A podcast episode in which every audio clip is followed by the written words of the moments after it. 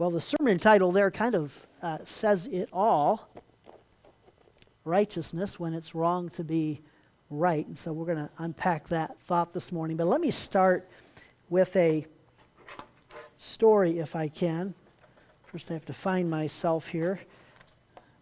I twisted myself away. Um, author Ed Dobson, and I knew him years ago. I went to Calvary Indiana. and listened to him preach some. He was a phenomenal uh, preacher of the Word of God.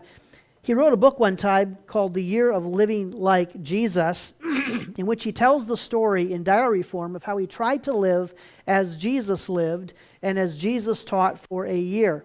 On day 13 of month one, he records this story. He says, My wife and I drove to Key West, and I decided to take a day off from reading. As I walked past a restaurant on Duval Street, a man who obviously, uh, who would, who'd obviously been drinking, called from the steps, Hey, could you spare some change so I can get something to eat? I've heard that line a lot, and I know a number of responses. First, you can simply ignore such people. After all, he will most likely use whatever money you give him to buy more alcohol. And therefore, you'd be enabling his habit. Second, you can offer to take him to a restaurant to buy him something to eat. In most cases, the person will not go because he mainly wants the money to buy alcohol. Third, you can point him to an organization that provides meals for the homeless. Many such organizations exist in most cities. What did my wife and I do? Well, we walked past the man without doing anything, as we have done with so many other people over the years. After all, it's not our fault that he is where he is. But after we walked on a little farther, he called after us Can you help a Vietnam vet? My youngest son is a veteran, and I deeply respect those who have served their country in that way. So I stopped, walked back to him, and gave him a dollar. At that moment, I remembered the words of Jesus Give to the one who asks you, and do not turn away from the one who wants to borrow from you. It's as simple as that. Give to the one who asks. He asked, I had an obligation to give. As I walked down the street, a wonderful peace came over me because I felt I'd actually obeyed one of Jesus' teachings. I knew he'd probably use it to buy more alcohol, and that I probably hadn't helped him make the wisest choice. And I also knew that a dollar wasn't really going to help him, but I had no other choice. He asked, and I was obligated.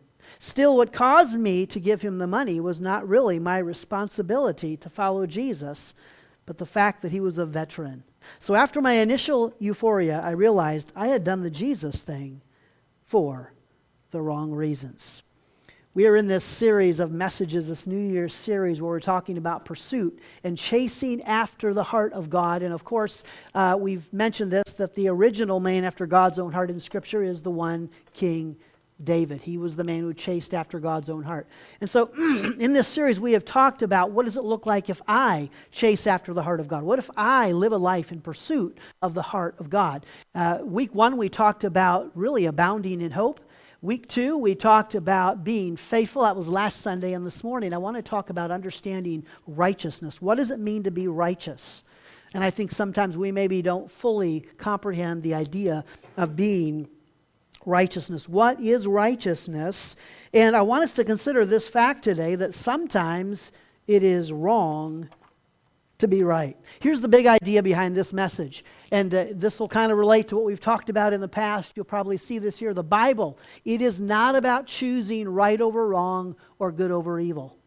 It's about choosing life over death and walking in righteousness. If you can see the Bible in that way and understand the Bible is the life of Christ. And when you engage the Bible, it's not about making moral choices uh, and managing your life and doing the right thing over the wrong thing, choosing good over evil. It's about choosing life over death. We're going to see that so vividly today. In fact, this idea of life over death, really, we see it in the very first story of the Bible. So we're going to start here this morning, the tale of two trees. We talk about them all the time. This morning, I want to give a little more context, a little more depth to the roots of these two trees that we find in the Garden of Eden and, and how significant they are to our life. Okay, so first there is the tree of life. the tree of life, and then there's the tree of the knowledge of good and evil. The first question is where is the tree of life located in the Garden of Eden? Well, we see here in Genesis 2 8, the Lord God planted a garden in Eden in the east, and there he put the man whom he had formed. And out of the ground the Lord God made to spring up every tree that is pleasant to the sight and good for food. The tree of life was in the midst of the garden, and the tree of the knowledge of good and evil. So, there in the middle of the garden is the tree of life. The midst means, back in the, the Hebrew, the intention is it's in the middle or the center of the garden. And so, kind of, you can kind of picture the whole garden revolving around the tree of life. Now, the second tree is the tree of the knowledge of good and evil. This is the tree, of course, we know that Adam and Eve were told to avoid. This was the tree that was off limits. And so in Genesis chapter 3, in the process of the serpent tempting Eve to take some fruit from the tree, we find out where this tree is located because it says here, God. Uh, Eve responds to the serpent, but God said, You shall not eat of the fruit of the tree that is in the midst of the garden, neither shall you touch it lest you die. So, where is the tree of the knowledge of good and evil? It's in the middle of the garden, right? Isn't that phenomenal? And they're both squarely there. And this kind of plays into what I've illustrated for the last several years is that you have these two trees, and right in the middle of the garden, there is the tree of life, you can freely eat from. There's the tree of the knowledge of good and evil. You need to avoid it at all costs. And they're right there, and there's two choices. And these are the choices you and I live with every day. Which tree will I feast off of? Because we can as Christians, we have the ability to feast off of either of those trees. The tree of life represents Christ.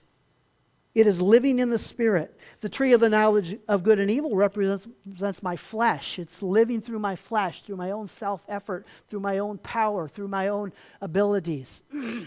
that is the big contrast. So, let's start with the tree of the knowledge of good and evil and get a little deeper into its roots. I mentioned this a couple of weeks ago. And we can't look at all the scriptures. And um, I got a, a, handout. I can make a copy if you wanted of all the scriptures that are on your handout here uh, that we're not going to look at. But here's the point: the tree of the knowledge of, of the tree of the knowledge of good and evil is symbolic of the law. It represents the law. Just think about the law in Scripture. And there is a great correlation between these two that I had never really considered before until recently. And when you start to look into it, it is pretty fascinating. Now, consider this first of all Romans chapter 7, verse 12. Speaking of God's law, the law is holy and the commandment is holy and righteous and good. So God's law, the 10 commandments, even that ceremonial law, everything that God, everything that would encompass God's law, it's holy and righteous and good.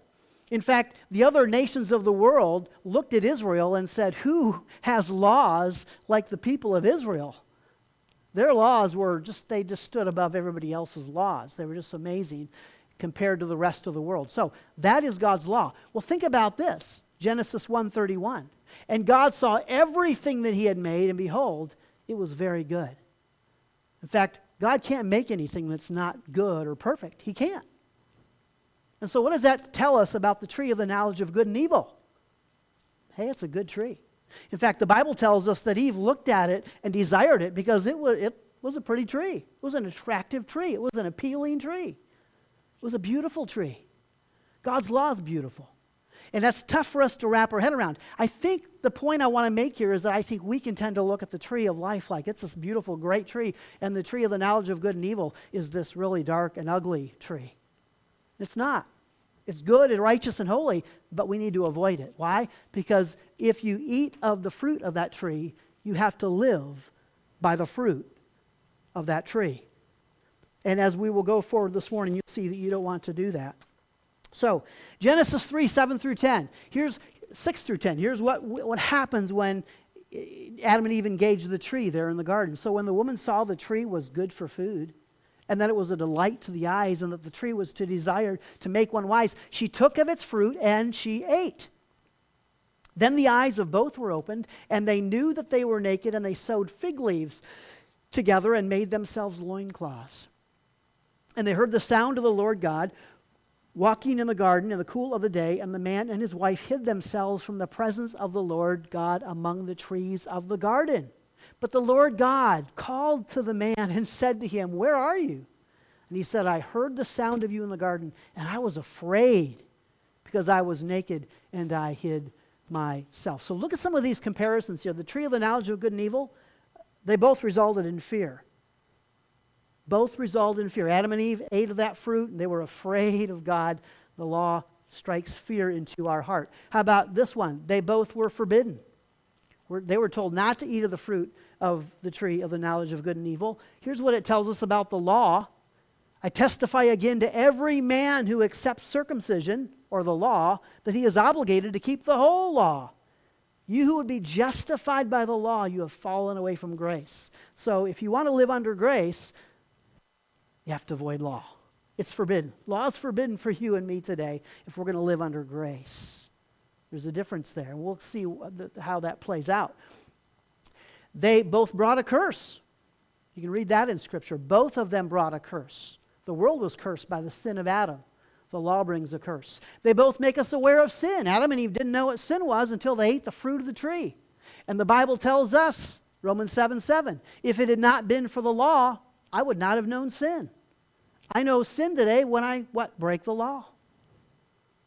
Do you see the, the comparison between these two? They both hurt our intimacy with God. Adam and Eve ate the fruit of the tree, and what they do? They hid from God. What does the law do? You are severed from Christ. You who would be justified by the law, you have fallen away from grace. Now, that doesn't mean that we're severed or disconnected positionally or eternally, because we know from Romans 8 that nothing can separate us from the love of God that is in Christ. But what, what does it do when I get back to living under law and legalism? It, it steals my intimacy with God. I'm not relying on Him. I'm not relying on His grace. I'm relying on my own works. They both bring condemnation and judgment. They both bring death. And they both cause sin to increase. Adam and Eve, they had that one sin spread throughout the whole world. Bible tells us that where the law increased, sin increased. So they both caused sin to increase. So just understand that that that tree in the Garden of Eden was to be avoided. It is so much like the law. You have to understand the tree of the knowledge of good and evil, along uh, with the law, is good and holy and righteous. But it is no way for you and I to live our life in relationship with Christ. That's never been the intention. It's not the avenue. We can't live true righteousness at the tree of the knowledge of good and evil. We can't live true righteousness through the law. The tree of knowledge, like the law, does not lead to Christ righteousness that we all long for, it leads to unrighteousness and self righteousness. Because one of two things happens when you live under law you either break the law, unrighteousness, or you get proud when you keep the law, which is self righteousness. So, a tale of two trees. First tree is the tree of law. We could also call it the tree of death. We'll look at that in a minute, how that tree tends to kill things. But here's the second tree, the tree of life, and that's Christ. The tree of life is Christ. And when we feast at the tree of life, we are feasting on Christ. We're living in the power of the Holy Spirit and living out the Christ life. In fact, um, and I don't think this is on the screen here, but, but just think of this Christ is the source of righteousness. If you want the joy of true righteousness, it only comes through Christ. You'll never find it through the law, you'll never find it by living a moral life. Again, that'll uh, either lead you to be unrighteous because you'll fail, or self-righteous because you'll say, "Look how look how right I am, and look how morally superior superior I am to everyone else." So the tree of, of life equals Christ. Now, true righteousness is only found in and through Christ. Now, look what Jesus does for us when it comes to the law. Three things he does for us. First, Jesus raised the standard of the law. Jesus raised the standard of the law. So Jesus comes along and takes the very law and he raises the standard of that law. Uh, there's two examples in the Bible that we have in Matthew chapter 5 murder and adultery. Listen to this Matthew 5 21. You have heard that it was said to those of old, You shall not murder. And whoever murders will be liable to judgment. But I, Jesus, say to you that everyone who is angry with his brother will be liable to judgment. Whoever insults his brother will be liable to the council, and whoever says, You fool, will be liable to the hell of fire. Verse 27 You have heard that it was said, You shall not commit adultery, but I, Jesus, say to you that everyone who looks at a woman with lustful intent has already committed adultery with her in his heart. So Jesus here is raising the standard of the law. Let me illustrate what this looks like.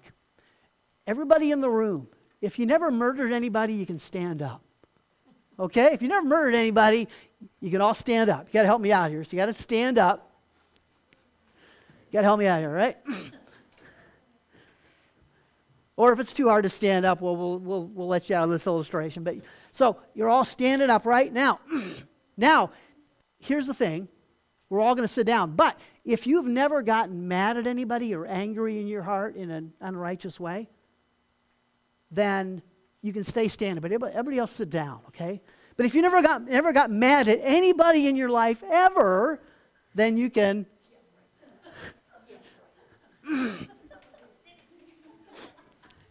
well, you get the idea there, right? And according to the law, well, I'm not a murderer. I haven't violated the law. Jesus comes along, redefines the law, and says, you know what? You all violated the law. We could apply that to adultery and that whole lustful thing, and all of us men would have to own up to that. Remember the, the person that came to Jesus one time and said, What's the greatest commandment of all the commandments? And Jesus said, What? Well, there, there's two. He says, It's loving God most and putting others first. Well, how many of us love God most and put God first all the time? Well, he just raised the standard of the law to a standard that we all violate. Meaning that if you live over at the tree of the law and try to live and do the right thing, you're never going to be righteous. You're never going to. And you can never get yourself into heaven under those terms either. We need the righteousness that only comes through Christ. So he raised the standard of the law. Here's the second thing he did, though he fulfilled the spirit of the law. So here's the beautiful thing. Look, look at what he does in Romans chapter 8. There's another passage we could share, but we'll stick with this one. There is therefore now no condemnation to all of you who have been angry and are guilty of murdering somebody according to the law of Jesus. There is therefore now no condemnation for those who are in Christ Jesus, for the law of the Spirit of life has set you free in Christ Jesus from the law of sin and death. For God has done what the law weakened by the flesh could not do by sending his own Son in the likeness of sinful flesh, and for sin, he condemned sin in the flesh in order that the righteousness, righteous requirement of the law might be fulfilled in us who walk not according to the flesh, but according to the Spirit. So Jesus comes along and he fulfills the spirit of the law. But it's better than that. Where does he fulfill the spirit of the law? Where? In us. How cool is that?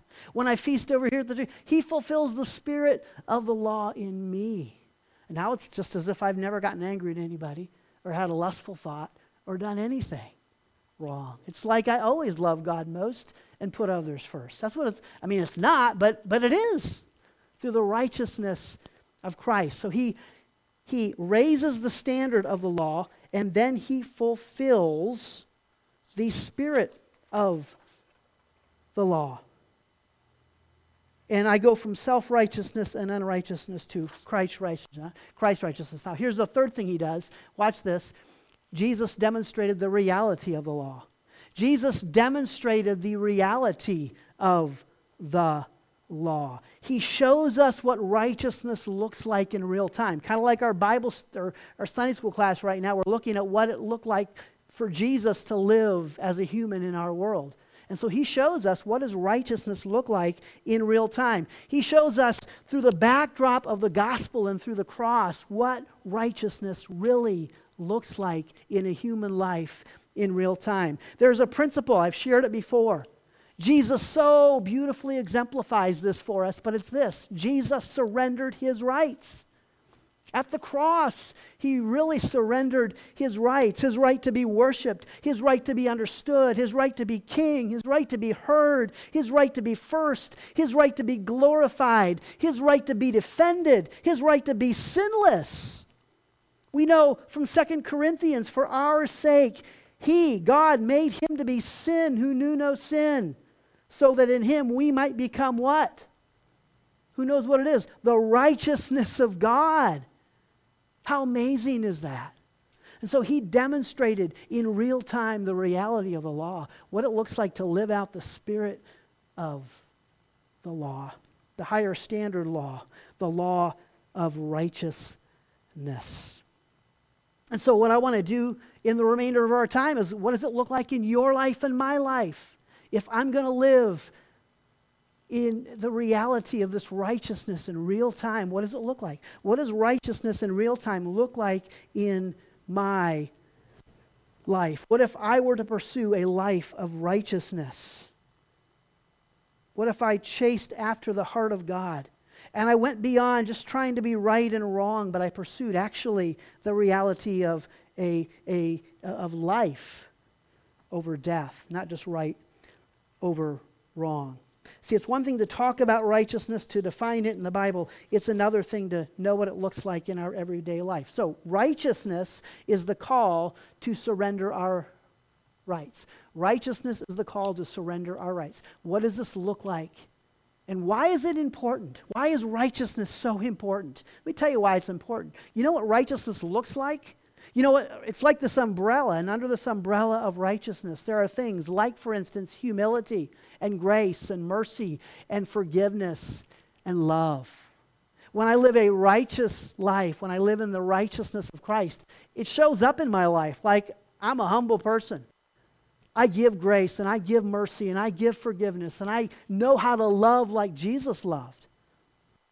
That's the real reality. We can concern ourselves with right versus wrong, or we can live to that higher standard, which is really life versus death. And sometimes we see that it's even wrong to be right. There's a proverb I want to apply here. I love this proverb. I grew up knowing this proverb. It was one of those proverbs you learned when you wanted to, to share the gospel. Okay? And uh, it's Proverbs 14 12. And this is the, the, this is the kind of proverb we all have to know. We're talking here about the tree of life versus the tree of death, and that's what we're living out here. In Proverbs 14 12, there is a way that seems right to a man, but its end is the way of death. And we understand that when it comes to our salvation, right? There's a way that seems right. I just do more good works than bad. I work really hard. And if I work hard enough and do enough good deeds to outweigh my bad deeds, one day God will let me into heaven. Lucille, does that work? I know, sorry. I, you were looking at me like, I'll just put the oldest person here on the spot, our oldest member. but, you know, of course, it doesn't work. That's a rhetorical question. You can never do enough good deeds to earn your salvation. Never. You can never. You'll either be what? If you live at the tree of law, unrighteous, you'll break the law, or be self righteous and proud of how well you've done. Proverbs 14 12, we apply it to the gospel. But here's the thing it applies to so much more. There are so many areas of our life where it seems like the right thing to do, but it will end in death. For instance, live your relationships at the tree of knowledge, and they may not appear dead, but it will lead. it will lead to death in some way. Maybe the relationship will die. Maybe an individual will die. Maybe the intimacy or joy in the relationship will die. Death will set in somewhere and in some ways when we do what we think is right instead of what is righteous. Handle your finances at the tree of knowledge and it'll end in death. You might end up going bankrupt, that could happen. Or maybe not. Maybe you'll become really wealthy and all your finances will steal your joy and you'll be unhappy in life.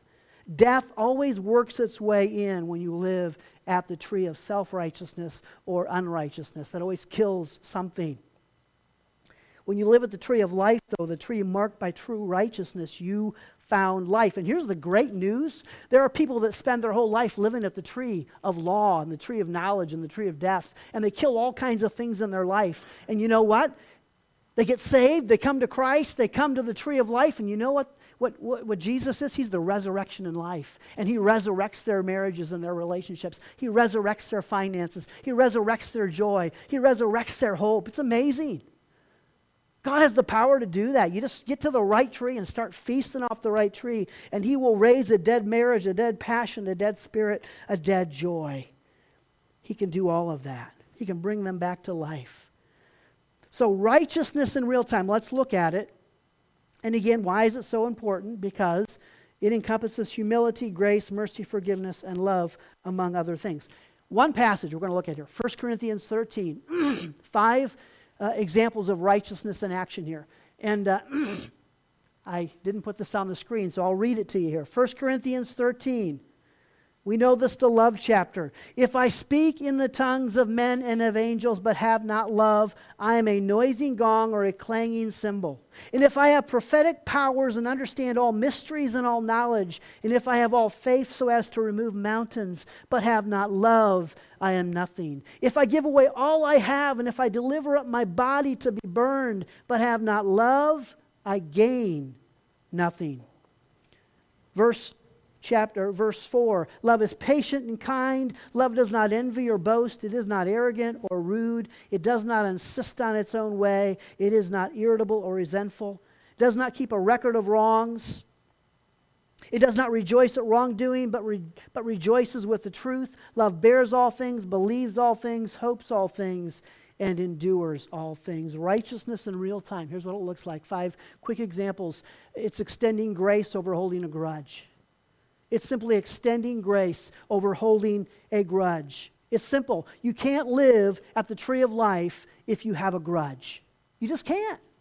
If you have a grudge, you're living at the tree of the knowledge of good. You're, you're living at the tree of the law, and someone has violated the law in your life, and you are holding a grudge.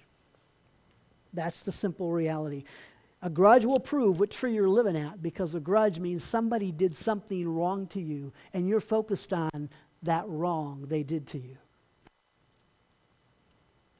Righteousness in real time. it's extending grace over holding a grudge. Love is patient and kind. It keeps no account, no record of wrongs.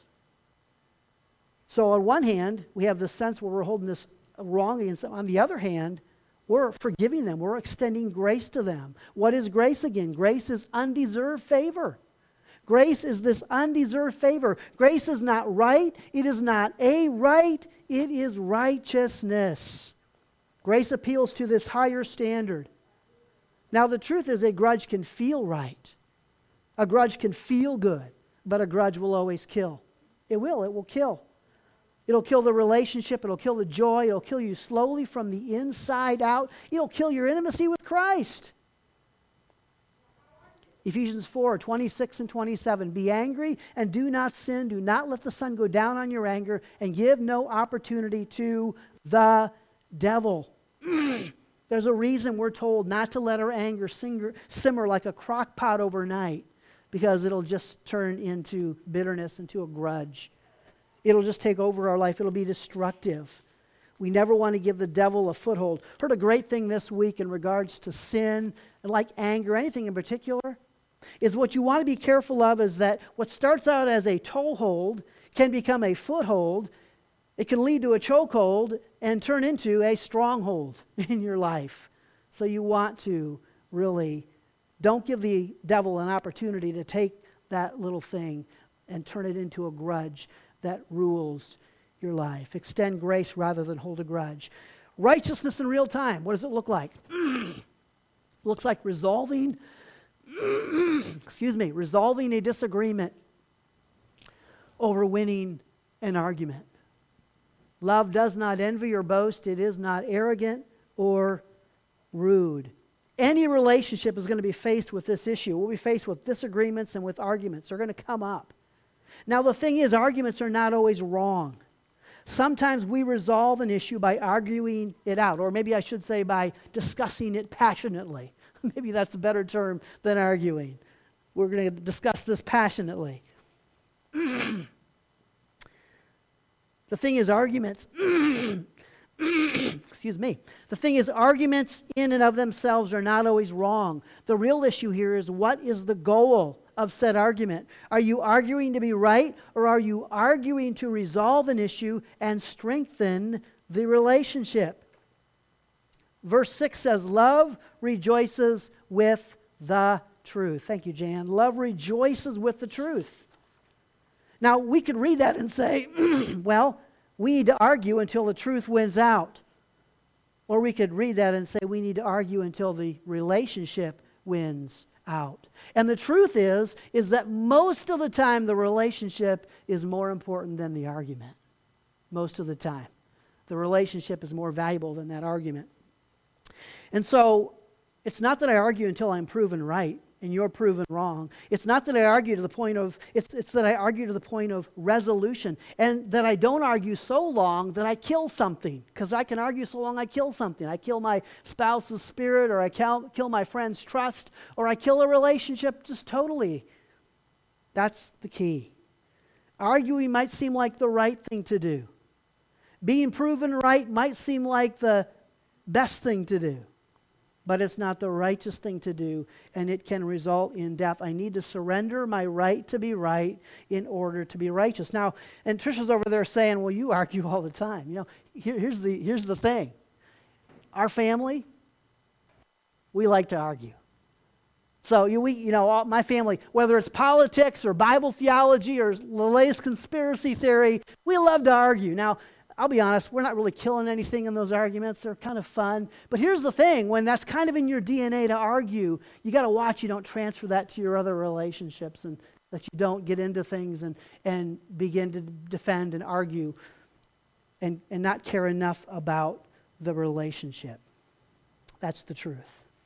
Love the 2 Timothy 2. So flee youthful passions and pursue what? Pursue righteousness faith, love, and peace, along with those who call on the Lord from a pure heart, have nothing to do with foolish, ignorant controversies. You know that they breed quarrels. And even in the church, Paul dealt with it. And you can read more of this context here. But Paul basically says in the church, just watch you don't argue and, and let arguments take over. They're never, never, never healthy. So pursuing righteousness can help end the argument. Uh, righteousness in real time, what does it look like? It looks like pursuing reconciliation over exacting revenge. Love is patient and kind. It does not rejoice at wrongdoing, but rejoices with the truth. Now, this is seeking peace over getting even. Now, most of you are probably thinking to yourself, well, okay, every now and then I might hold a grudge, but I'm not a revengeful person. I'm not that vicious. I don't go out and get and seek revenge on people. Well, it depends on, here's the key how do you define revenge? Okay, how do you define revenge? Revenge can be a vicious act of retaliation, of getting justice. Revenge can be that. But you know what revenge can also be? Revenge can also be that I hurt you because you hurt me, and I hurt you not to just get even, but so that you will know how it feels to be hurt. Sometimes our revenge is that subtle it, it's, it's, that, it's just that, that soft. You need to know how badly I was hurt. You need to know how deeply I feel hurt. And so I'm going to hurt you so you know how you hurt me. Might not be terribly vicious, but it can still be a subtle form of revenge or getting evil. The thing is, love, and by extension, righteousness, does not rejoice in wrongdoing. Never rejoice in wrongdoing. Any wrongdoing, even the wrongdoing that seems justified, even the wrongdoing that feels right, we need to avoid it. Romans 12, Paul says, Repay no one evil for evil. Don't trade one hurt for another but give thought to do what is honorable in the sight of all. If possible, so far as it depends on you, live peaceably with all. Beloved, never avenge yourselves, but leave it to the wrath of God, for it is written, Vengeance is mine, I will repay, says the Lord. The next one ties in, righteousness in real time. This next one ties in then. Because this one is speaking the truth in love versus speaking the truth in anger. Speaking the truth in love versus speaking the truth in anger. Okay, so the issue here, the tie in here, is that revenge sometimes, all I want in my revenge is I want you to know that you hurt me. So I hurt you and say, see what it feels like to be hurt. See what it feels like to be disrespected. And I want you to know how I felt. Well, the reality is, the Bible tells us there's a better way to communicate your hurt. There's a better way to communicate your hurt. What is that? It's speaking the truth in love not in anger or in retaliation. That's the truth. Back there, 1 Corinthians, uh, verse 1 If I speak in the tongues of men and angels, but have not love, I am a noisy gong or a clanging cymbal. Verse 3 I gain nothing. Whatever I say, if there's not love behind it, I don't gain nothing. I don't do anything to help the relationship at all. Not one thing. Even if it is the truth, even if I am right, when expressed without love, I gain nothing. So I need to learn and know how to express the truth, how to speak the truth in love. One of the things this does is this takes the realm of my conversations and my relationships to that higher standard. Because when I, when I am talking, if I am speaking through this idea of righteousness and this higher standard, then I'm speaking not just to communicate a hurt that I have, I'm speaking for your benefit. I'm saying what needs to be said so it can be beneficial to you. That's the reality. Righteousness is all about the truth, but it is about speaking the truth so that it benefits the other person and not just me. It's putting the other person first and speaking to benefit and build them up. I can say I have the right to be heard. I can say I have the right to speak my mind. I can say I have the right to be understood. But I am called away from the tree that seeks out my rights, and I am called to surrender my rights for what is righteous. That's the truth. Ephesians 4 Therefore, having put away all falsehood, let each one of you speak the truth with his neighbor, for we are members one of another. Be angry and do not sin. Do not let the sun go down on your anger and give no opportunity to the devil. Let no corrupting talk come out of your mouths, but only such as is good for building up as it fits the occasion, that it may give grace to those who hear, hear or that it may benefit those who listen. Speaking the truth in love speaks for the benefit of others. Now, a point of clarity here. Sometimes it is to the other person's benefit when I am honest with, with my feelings and I don't just stuff them inside. It's never good to stuff your feelings inside for, you know, five years and then one day blow up. That's not to the benefit of the other person. Sometimes it is mutually beneficial to share and express your feelings in love and not in anger. Righteousness in real time. Here's the last one it is being understanding versus being offended. Being understanding versus being offended. Love is patient and kind. It, it, does not envy or boast. It is not arrogant or rude. It does not insist on its own way. It is not irritable or resentful. When we talk about surrendering our rights, this is a huge one. One of the rights I think we all need to surrender more often is our right to be offended. And we can be offended very easily. And so we need to learn how to not be offended. Don't be a snowflake in a world of snowflakes, okay? That's the reality. I think you can, you can probably see this maybe at your job or at work. This is a common place for this to show up. Someone at work thinks they're not being treated fairly. They'll get offended, they'll get really hurt. And they're going to find a way to let somebody else know subtly, I don't feel like I'm being treated fairly and I'm being hurt, and they can be offended. I see this all the time. There's another principle here I've shared before, and it's simply uh, this, so I didn't put it on the thing, but we are not better than, we are other than. Always remember that. As, as Christians, we're not better than anybody. We can live at the tree of flesh, we can live at the tree of law, we can live over here at the tree of self righteousness or unrighteousness like anybody else. And we're not better than, but we are other than. We have the opportunity, we have the ability, we have the freedom in Christ to live at the tree of life, to live through Christ. And Christ can be like this filter in our life so that when we are offended, those offenses come through this filter, and I respond like Christ would, not just like I would in my flesh. And part of the way Christ responds is by being understanding. He asks some of those deeper questions that come up. We need to learn to ask questions more often. Like, why did you hurt or offend me? Did I hurt you? Is this a subtle form of revenge? Are you expressing your hurt back towards me? And even if this was intentional, then why are you hurting? Why are you scared? Why are you upset?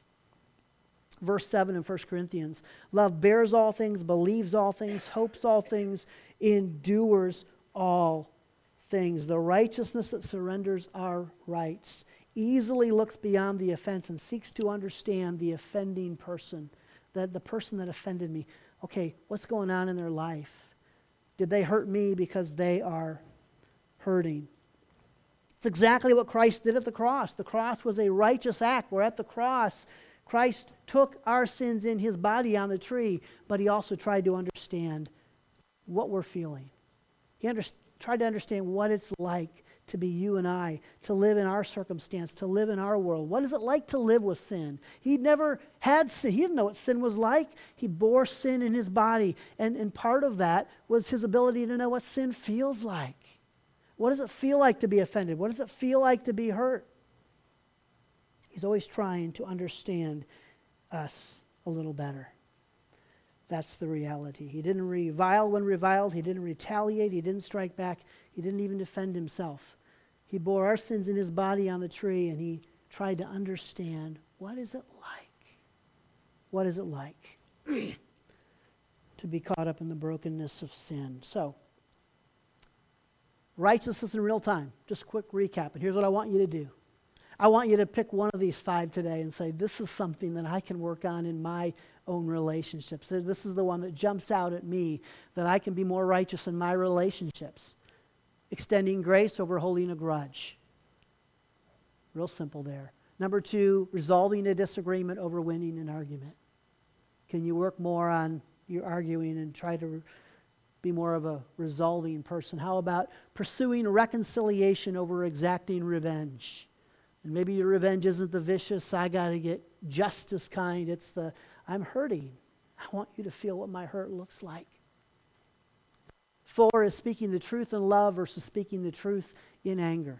Maybe you need to do a better job of just communicating in love what you're feeling in your heart and in your life. And finally, being understanding versus being offended. Can you work more? Well, that's something we can all work on, right? We all get offended. When I'm offended, to stop and say, why am I offended? But why do they offend me? What is it that they're going through that caused them to offend me? One last thing before we leave here today. Let me just say this. The key to righteousness is living at the tree of life. It is. But the reality is, not everybody can live at the tree of life. You can't just come to the tree of Christ and feast here. There's only one way you can come to the tree of Christ and feast there, and that is you have to be right with God. You have to be right with God. You have to be redeemed by the blood of Christ and reconciled by the grace of God. You just have to be. You have to receive His forgiveness. And so there's these, these uh, uh, just say it this way responding to the gospel, admitting, we need to admit that we are sinners. We need to admit that we uh, lived at the tree of the law and that, that we broke the law and that we've been unrighteous and we've been self righteous. We need to admit our sin. And then we need to admit that Jesus Christ is holy believe that Jesus Christ is God, came to this world, died on the cross for our sins, for our wrongdoings, took our place on that cross, believe that He will give us His grace. He will give us His righteousness. If we just say, I want it, He'll give it to us. He'll give us His forgiveness, He'll give us His righteousness, and then see, just confess. Just say, Yes, I want it. I want the life of Christ. I want your righteousness. I, I want your forgiveness. I, I want the freedom to go to the tree of life and feast every day so I can know what true righteousness in Christ really, really, really is. The other questions, take them home today. Work them through in your own mind. Look through those list of verses, those other those verses we didn't look at.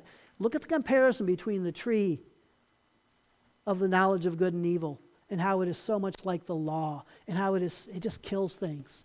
But in christ in christ everything comes alive. Let's pray. Father god thank you for your word. Thank you for your invitation. Thank you for the righteousness that you give to us the righteousness that produces uh, a grace and mercy and forgiveness and humility but also joy and peace. All of that is a part of your when we are right with you those are the things we can live in every day. And when we live at the tree of life and feast over here, we are filled with your righteousness. We, we can live out your righteousness. And that's when we know joy and purpose and peace and hope. Help us be individuals, Lord, that will pursue with every uh, iota of who we are, pursue passionately to be people of righteousness. In Jesus' name, amen. Amen. Thank you.